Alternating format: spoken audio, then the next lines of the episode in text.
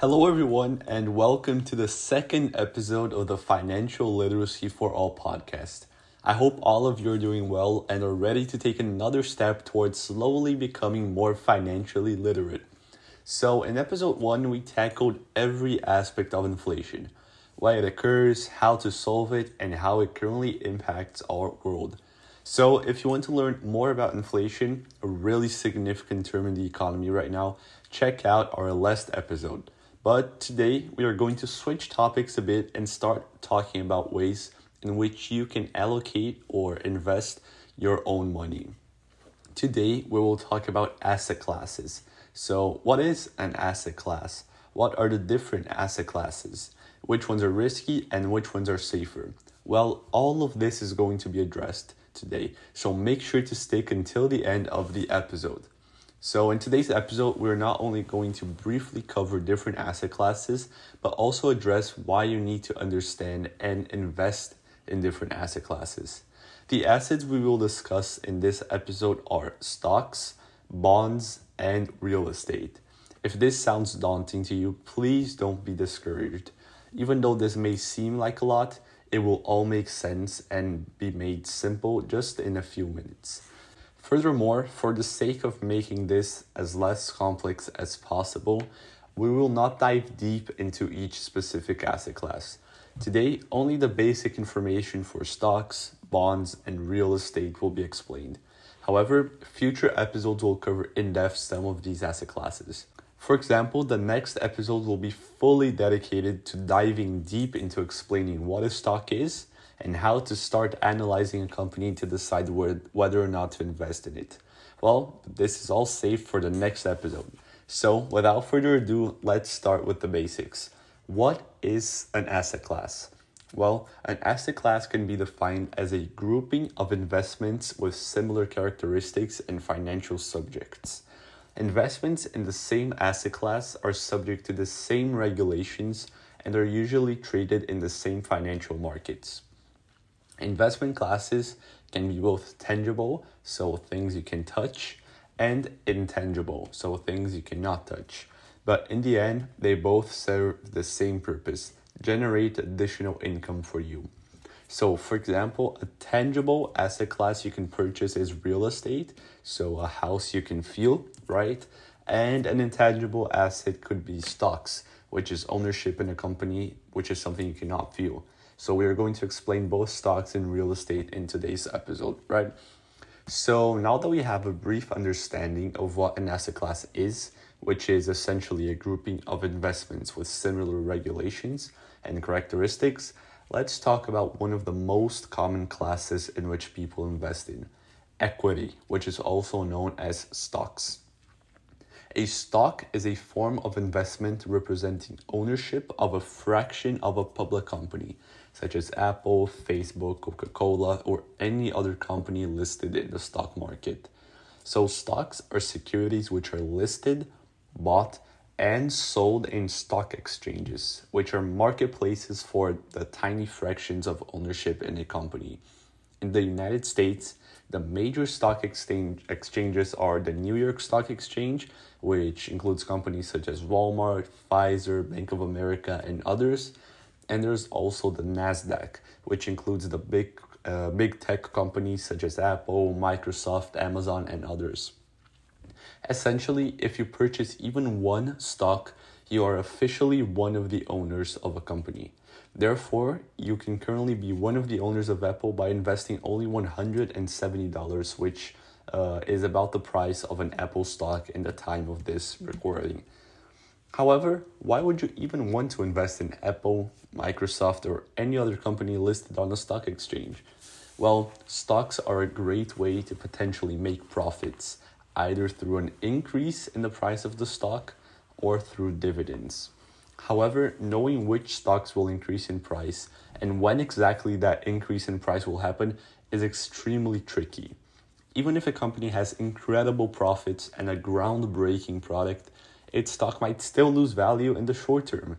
Therefore, you must always do your own research to determine whether or not a company seems like a good investment for you.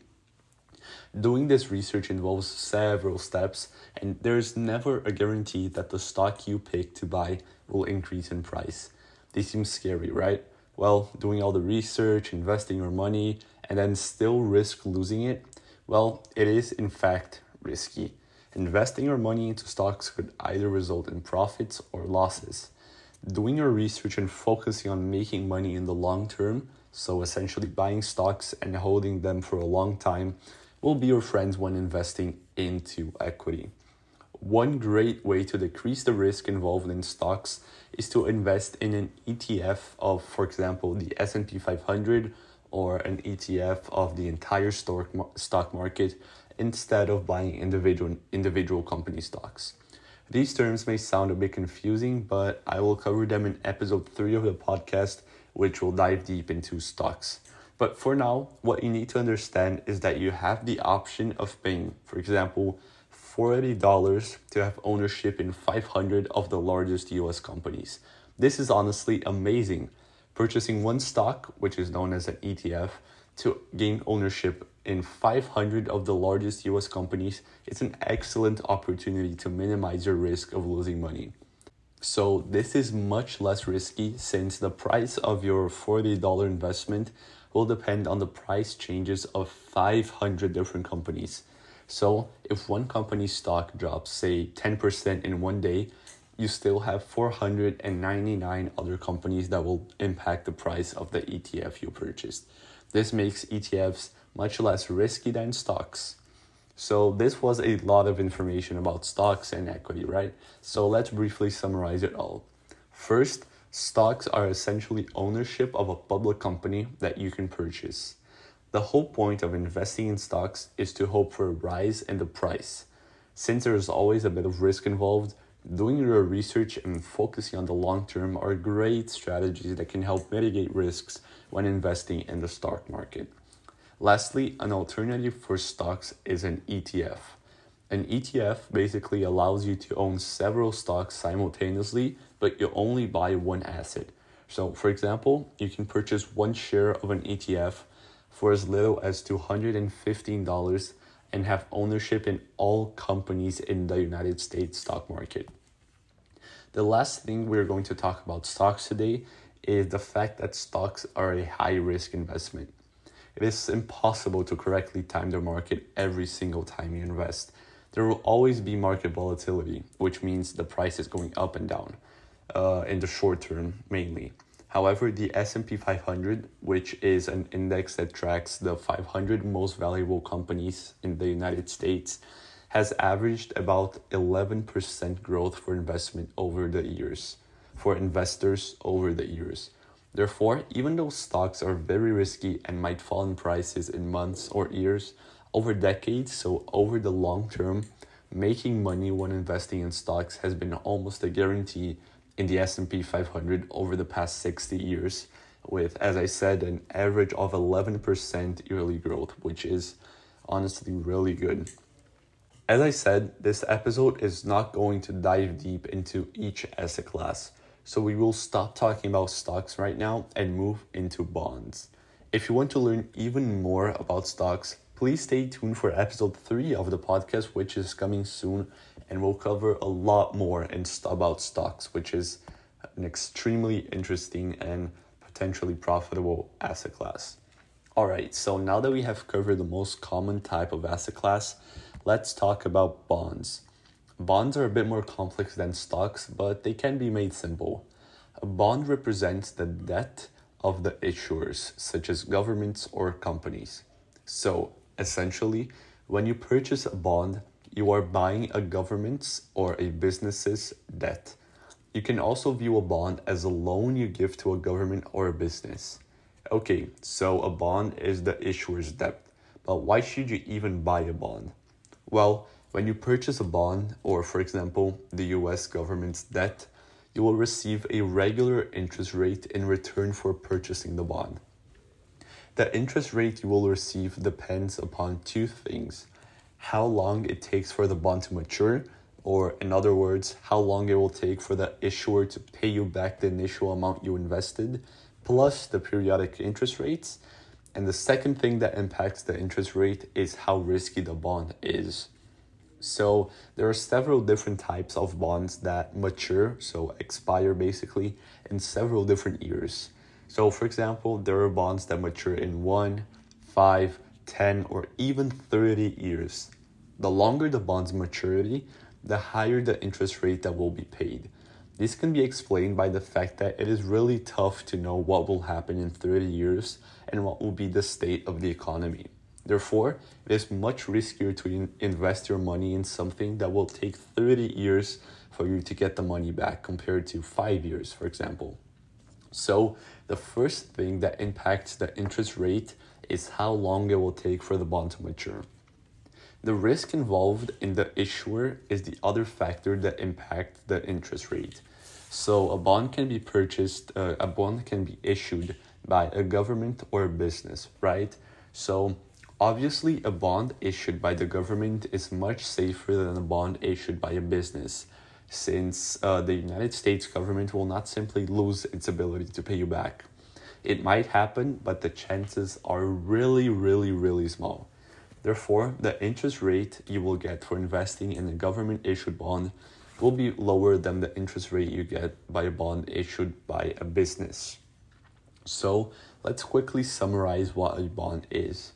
A bond is a debt issued by government or business. When you buy a bond, you are essentially lending your money to the issuer. In return, you will receive periodic interest payments and the entire investment you made whenever the bond expires. The interest rate you receive depends upon how long the bond takes to mature and how risky the issuer is. Now, the last thing we will discuss is that bonds are a very low risk investment. A bond is essentially you lending money to the government, which is highly unlikely that you will lose money. So, even though you might lose uh, money to inflation, losing your initial investment when buying, for example, a US government treasury bond, will rarely occur. If you want to learn more about bonds, please check out one of the podcast's future episodes, which will go in depth about how bonds work and much more. Now, let's briefly introduce the third and last asset class in today's episode real estate. Investing in real estate is a bit more complicated since it involves significant amount of cash in the beginning and the, uh, demands a lot of time to manage your real estate and improve it. When it comes to buying stocks and bonds, you can simply do research, buy them, and wait for the price to go up or down, maybe, right? But in real estate, you must actively manage and take care of your, investment. Now, let's understand the types of real estate you can purchase. The first property type is residential. Residential properties include condos, multifamily, single family, townhouses, and vacation homes. When you purchase a residential property, there are three potential ways you can make money. You can buy a house and rent it out for passive income. You can buy a house to improve it and sell it, or you can simply buy a house and wait for the real estate market to increase in price. The second type of commercial of real estate is commercial, such as hotels, offices, retail spaces, and self storages. Finally, the third type of real estate you can purchase is land, which can be used to build houses, businesses, buildings in general, or even develop agriculture. An essential thing to understand about investing in real estate is the fact that it has really low liquidity Selling a house from one day to another is extremely hard.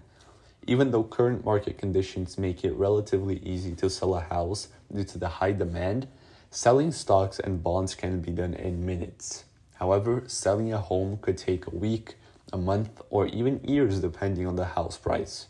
Additionally, there is low to medium volatility, volatility in real estate. House prices tend to increase over time However, there could always be housing market crashes or overall economic recessions that drive home prices down.